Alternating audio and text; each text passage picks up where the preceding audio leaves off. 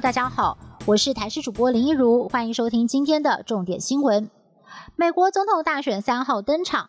总统川普在最后四十八小时横扫北卡，还有密西根等五州，出席多场造势大会，呼吁民众不要相信假民调。大选当天他就会胜出，并且在白宫作证。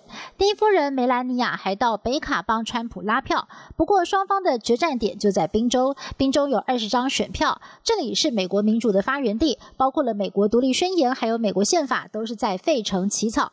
本来拜登在宾州有优势，但是因为在第二场辩论会当。当中，他主张要限制水力压裂石油开采技术。虽然拜登澄清他没有要全面限制，但是已经让川普捡到枪，狂追猛打，也让宾州的石油产业对拜登相当不放心。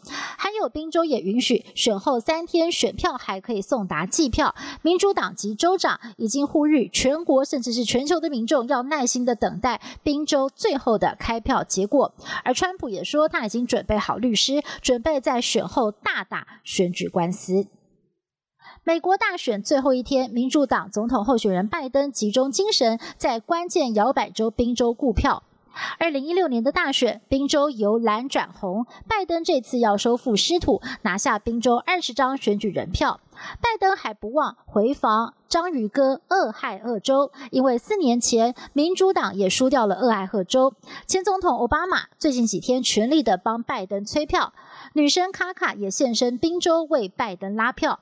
拜登在大选当天将会在他的家乡德拉瓦州观看投开票结果，预计在当天晚上在总部对全国民众发表演说。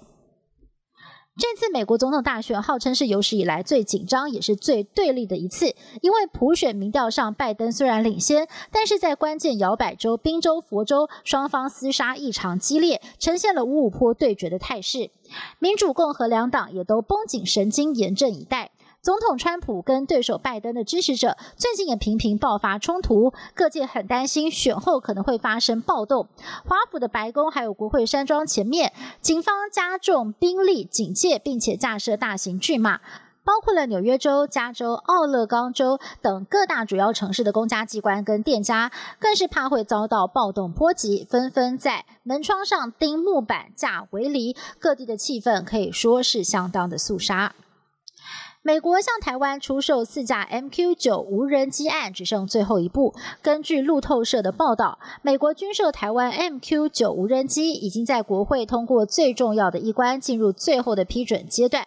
军售金额六亿美元，大约是一百七十一亿台币。国防部长严德发说，MQ 九无人机是美方第一次供售给盟国。感谢美方对区域和平的贡献。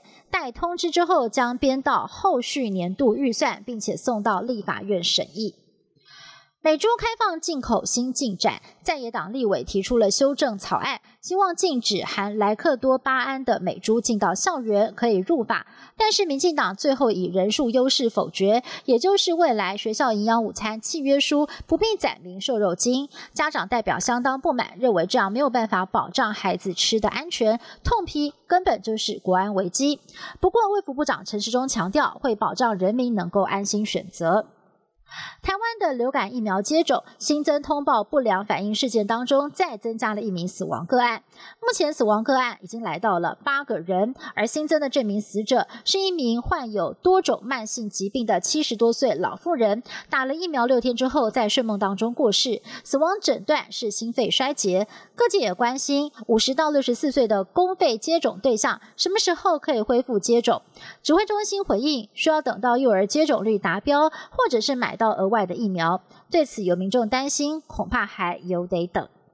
以上新闻是由台视新闻制作，感谢您的收听。更多新闻内容，请锁定台视各界新闻以及台视新闻 YouTube 频道。